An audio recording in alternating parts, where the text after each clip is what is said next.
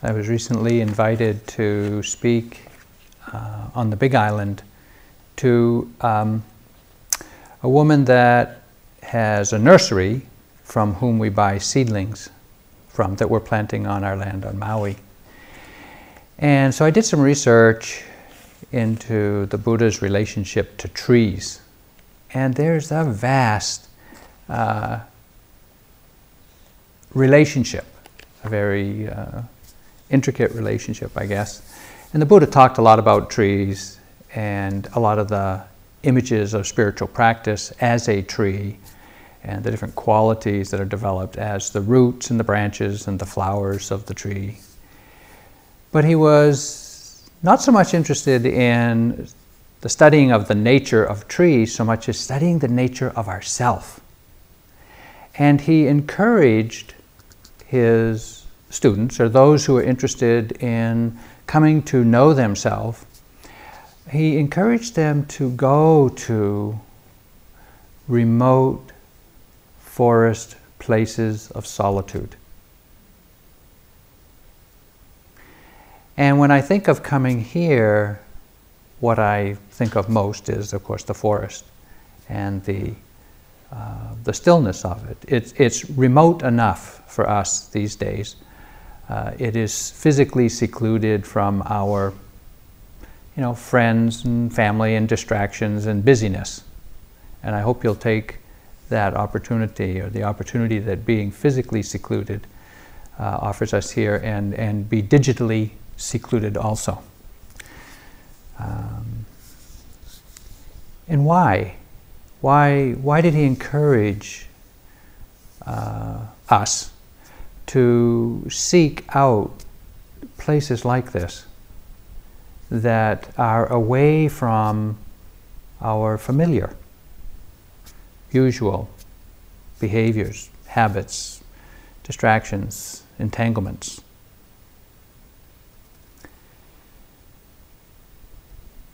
Well, the Buddha, even after his awakening, said of himself, I resort to the forest, to remote, secluded places in the forest, for two reasons. I see a pleasant abiding for myself here and now.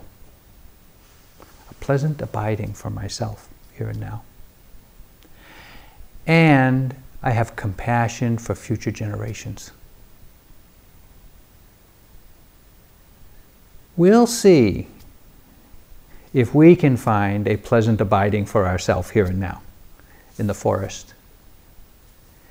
But I think that the, the real journey for us is not getting to Cloud Mountain, but it's getting to the inner life of our heart and mind. And to really um, give ourselves the luxury of not having to answer the phone, not having to respond to others, not having to take care of anyone but ourselves, and to really find the source of all of our being, all of our aliveness in, in our heart, in our mind. Where is it? What is it that is possible? What is it that moves us in our life, that moves us around, that moves us through life? We know there's plenty of obligation and commitment and requirements and legal and financial and families, demands. But underneath all of that, what potential are we, do we sense or have we seen that we know is there that could be developed? It's said to be, to be born a human being is the result of a tremendous amount of wholesome, skillful, beautiful uh, karmic actions. And that this is a, this is a, a pleasant, abiding place to be. So, in one sense, having been born a human being, we have this karmic profile along with our genetic profile and our evolutionary tract, whatever, wherever we are on it, that we can either use or abuse. And we can make something of it or we can just indulge it. And the opportunity is there for us, each one of us, to, to really look within our heart, to discover what it is that we see in ourselves, what it is that we see in others that we truly consider to be the best that's humanly possible. I'm not asking anyone to try to be or to become a superman, a superwoman, or something extraordinary, but just to be fully human. And what would that mean? When we look throughout human history, or we even just look among our family and friends, and we see those who are considered, or that we would consider to be good human beings. What is it that we see in them that alerts us to the fact that oh, they, there's something special about them? What is it about them? What is it, their behavior? What, what behavior, what quality of heart, what capacity of mind, what willingness do they have that alerts us to the fact that here's someone who's alive. Here's someone who's real in some way.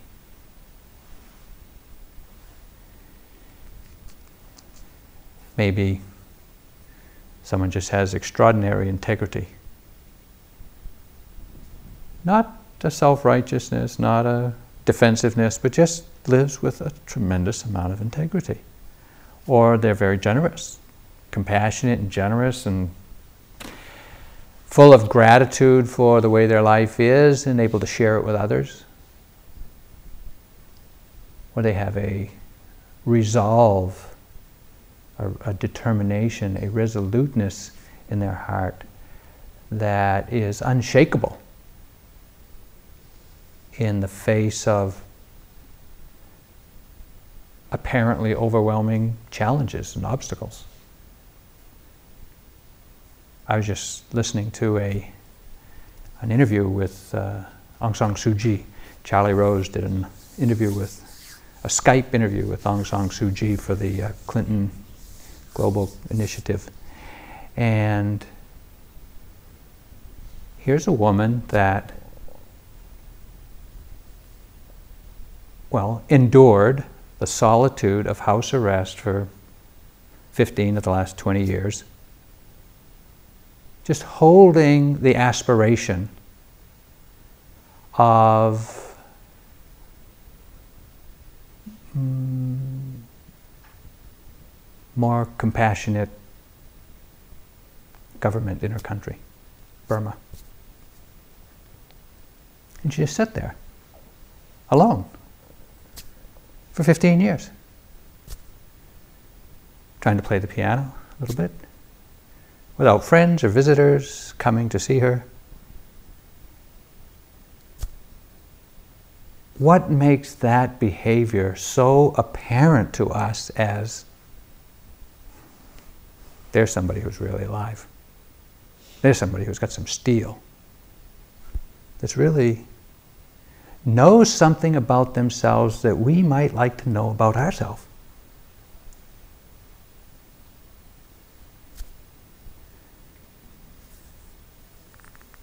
You know, the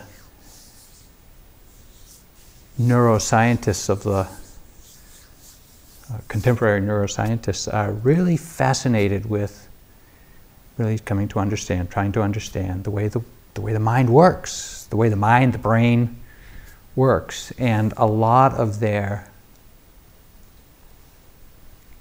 cues as to where to look and how to look and what to look for are coming to them through their dialogue with meditators who know something about the mind.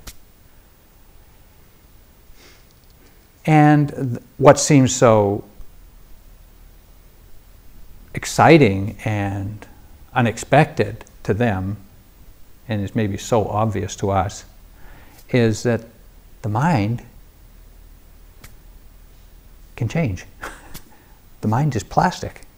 We can work with the mind and change its behaviors, which actually has a conditioning effect and changes the function, size, shape, etc., of the brain. Well, now I have to ask you why did you come to this retreat? What is it about being here now that, well, what got stirred in you? What got scratched in you? What, what flame lit up in you as a possibility within yourself? Most people don't come on retreat because it's good for somebody else. we come because there's something in it for us, which may have its spillover effect and be beneficial to others, as it undoubtedly or inevitably will. But do we recognize some undeveloped potential within ourselves? Did we recognize some carelessness, that we'd like to let go of and some wholesomeness that we'd like to develop? Do we recognize an aspiration in our heart to um, live a more worthy, enhanced, balanced, noble, generous, grateful, compassionate, responsive, skillful life?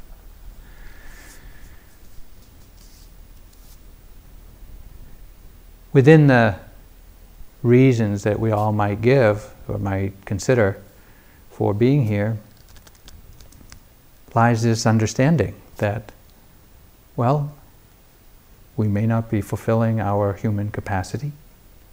There's room for improvement, and the potential is there. And this, for this kind of behavior, retreating, and uh, undertaking an intensive investigation of our own heart and mind has for many people been seen to be and known to be beneficial. And so we, we recognize within ourselves, it's obvious to us that there's a potential that can be developed through training. And what we're doing is really cultivating the the qualities of what I and what we are calling inner beauty that we recognize in others patience, generosity, gratitude.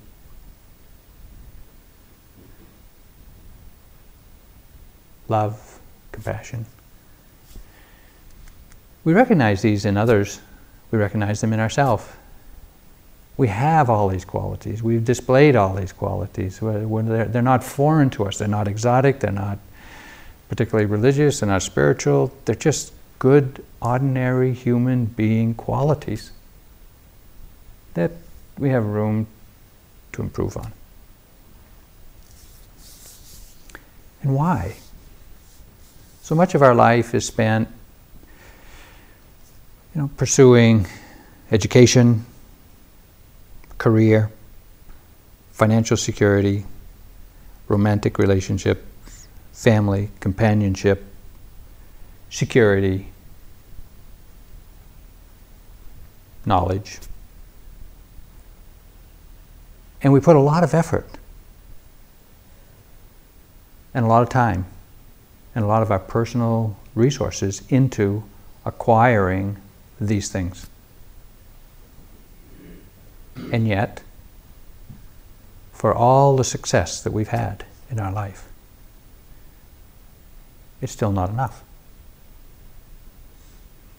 And I think we all know, we all feel, we all have this understanding in our heart that just as the tsunami rolled through northern Japan six months ago and totally changed hundreds of thousands of people's lives instantly, there's a tsunami heading towards us. We don't know it yet. We don't know what it's going to look like. We don't know how it's going to appear.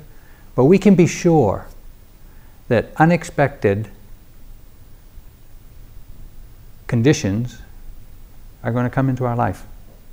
And whatever we have acquired, whatever we've learned, whatever we've put together as a form of security and safety and a sense of well being can be pulled out from underneath us in a minute, a second. And what are we left with? We're left with our own inner resources, our own resilience, stamina, understanding, to navigate unfamiliar, fearful, terrifying, changing conditions. Well, this is why we develop these inner qualities of heart, qualities of mind that are recognized as beautiful because they are the source of our sense of well being when everything else is pulled out from underneath us. We still have this knowledge of ourself. We have this understanding. We have developed not only uh, kind of a an intellectual understanding, but we've developed a an embodied uh, way of life that is responsive, grateful, generous, kind, understanding, patient, balanced. And just because external conditions change, the inner qualities don't get swept away by the tsunami of our life. They're here. They're within us. They are us. It's what we are. Is not something to be taken away. And so when we come to the forest in a place where, well, we really don't have our familiar toys to play with, we get to develop these, well, extraordinary uh, inner, we get the opportunity, I should say, to develop these inner qualities. And it is so uh, unexpected that trying to sit quietly in a quiet forest could be so challenging. But we know, we've, we've been on, most of us have been on retreat. And for those of you who are new to retreat, don't let my talk scare you. but as you know, just being here with ourselves for a week takes a lot of patience, a lot of acceptance. We come to understand a lot of what we we can be grateful for. And in this gradual opening to oh, this is, this is the way it is in here. This is the way it is in this heart, mind, body, life.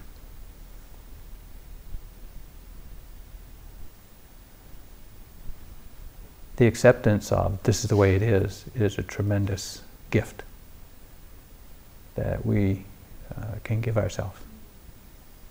But it takes some time. It takes some time to it takes some steadiness of attention to, to get to, well, this pleasant abiding here and now. And that's the effort, that's the direction of our efforts while we're here, is really to look to see what it is, how we can cultivate a pleasant abiding here and now, and what gets in the way of a pleasant abiding here and now.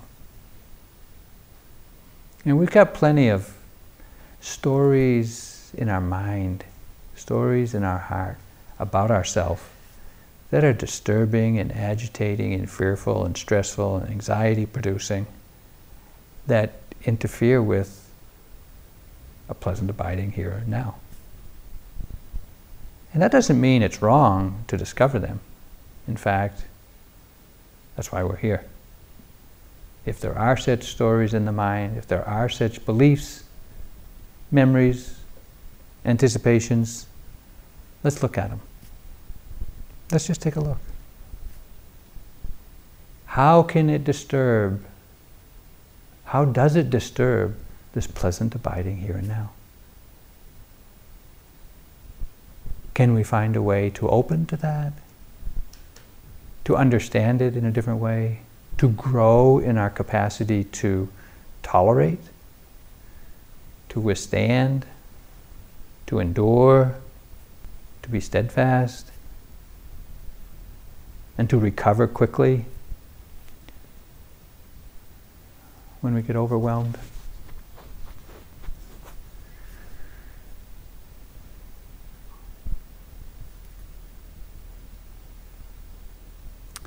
One of the hardest things to do is to wake up to our own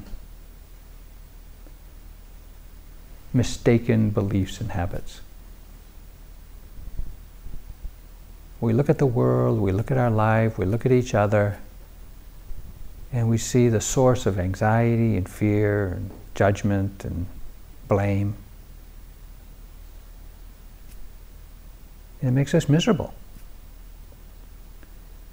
Why do we want to understand things that way? There's another way to look at the world. Same world. But there's another way of understanding it that brings an understanding and an appreciation of gratitude, generosity, compassion.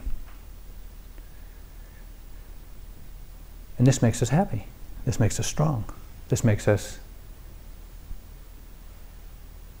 feel a sense of well being in our life, no matter what is going on. A sense of well being doesn't come to us because finally the world got it right. And now we can live happily ever after. The feeling of well being comes when we have the confidence to trust our own inner awareness to know our own strengths and limitations, and to be willing to act in the world proactively and responsively to the way things are. Kamal and I were in Burma earlier this year in January, and towards the end of our uh, stay, we were there a couple of weeks with some friends, traveling around, looking at uh, some schools that we'd built and, and uh, some nunneries and, and just looking around at what could be, what we've done and what we could do. And on the last, one of the last days we were there, uh, some friends wanted to take us to, to, to, to meet a nun that they knew. So we met and we went through the back alleyways of Rangoon and we got to this uh, very crowded densely packed, narrow street. Well, kind of like a slum. But it was a lot of nunneries there. And there was this one, they took this one nun who uh, had a small acre, uh, not even an acre, small piece of land. And there were about, I think she has about 25 nuns, young, young, young nuns staying with her, most orphans, most of them are orphans.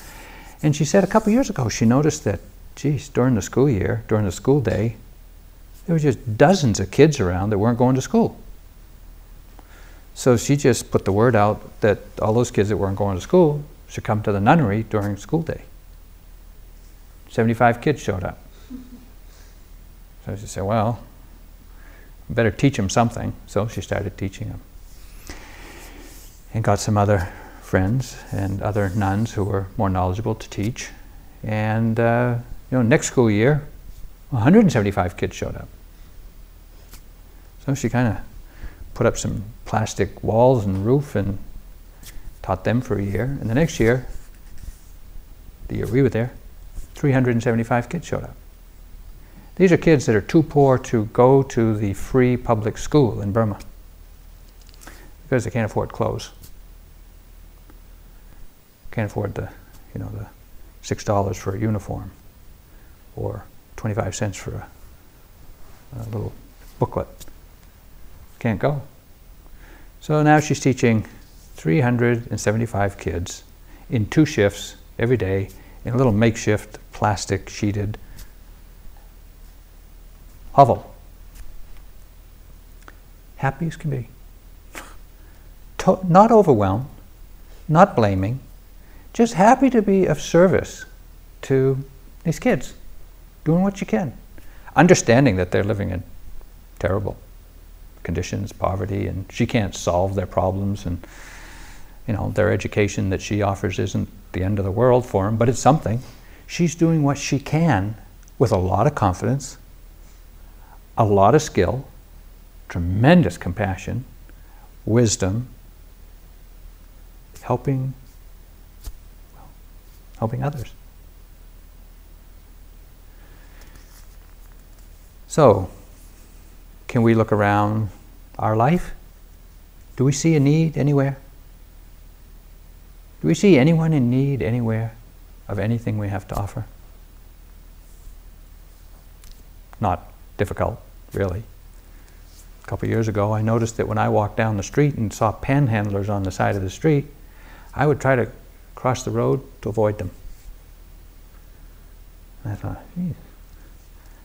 I, I, I, I started to notice that I was unhappy. I was uncomfortable. I was a little fearful at times, a little anxious at times. I just didn't want to have to deal with it. Denial, avoidance, fear, blame. Who's responsible for them anyway? This is conditioning. This is the conditioning that I had. You may have some like that. And it caused me to suffer. No, nobody is causing me to suffer. It's my conditioning, my beliefs, my way of seeing the world causing me to suffer. And I said, I don't want to live like this. I don't want to live like this. I want to do something about this. The person, the homeless person on the street, they can't do anything about my fear, my anxiety about them. Only I can. And with that, I said, okay, what have I got to do? Well, I got to engage this situation. I've got to look at my fear, feel my anxiety, address it directly. And so I began to, to greet and meet panhandlers and homeless people on the street. Amazing. They're all human. They all have a story. They all have a heart. And you can see it. But all you have to do is stop and talk to them. They say, How's it going today? One of the last people I asked, How's it going today? He said, It's a little slow today. What's that mean? I don't know. In your panhandling, it's a little slow today. Well, okay. And yet, whatever you offer, whatever I offer, a dollar or two or 20 if that's what they need or say they need, what I really offer is this non judgmental human connection love. They feel it, they get it, I get it, and we're both happy. We both have a sense of, ha, okay, here we are. In this moment, connected, alive,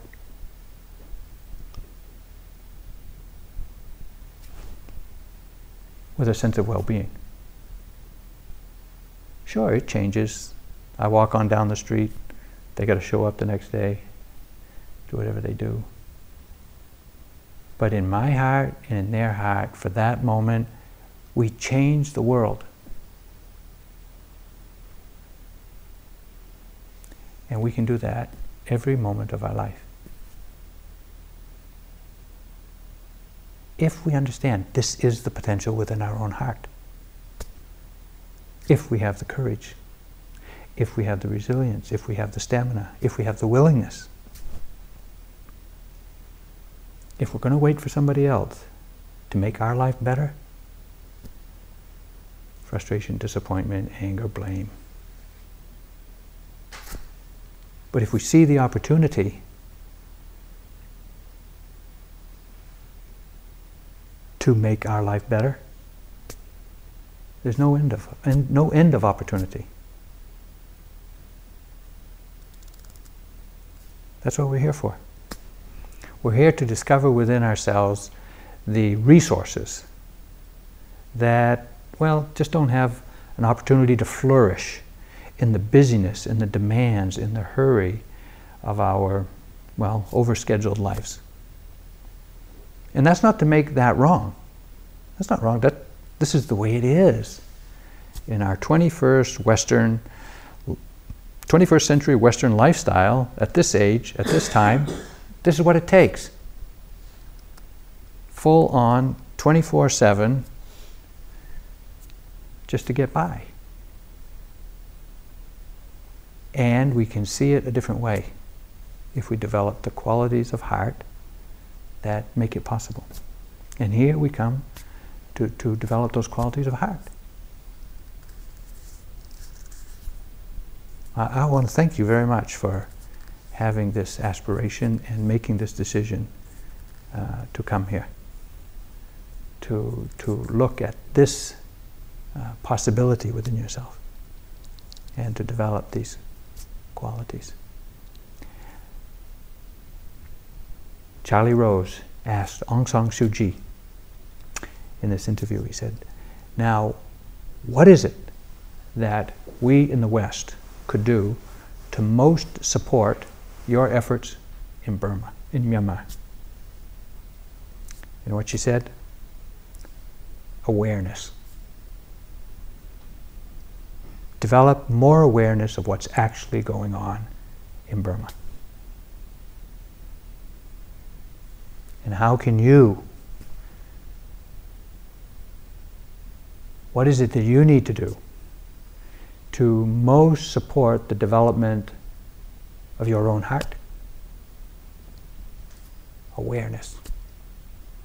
More awareness of what's actually going on in your own heart, in your own mind. And that's the essence of the practice we'll be doing here, is developing awareness of the way things are. The way things are in our body, the way things are in our mind, the way things are in our relationship with each other, the way things are in our view of the world outside of ourselves, the way we relate to trees, the way we relate to solitude. What can we be aware of? Is developing awareness that is going to uh, bring forth, call forth all of the qualities, all of the beautiful qualities of the heart.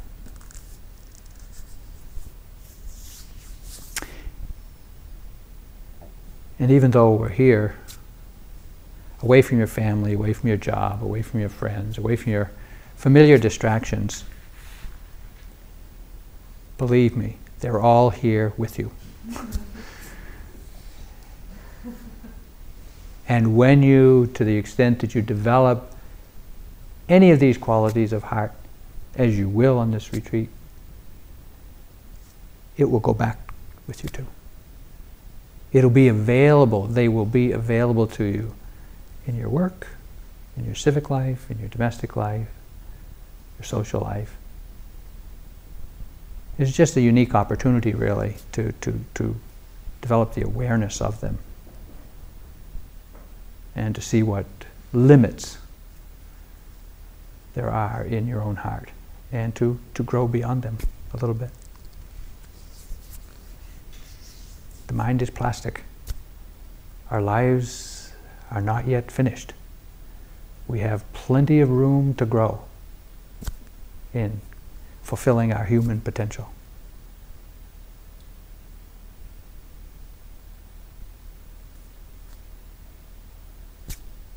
That sounds like a good thing to do this week.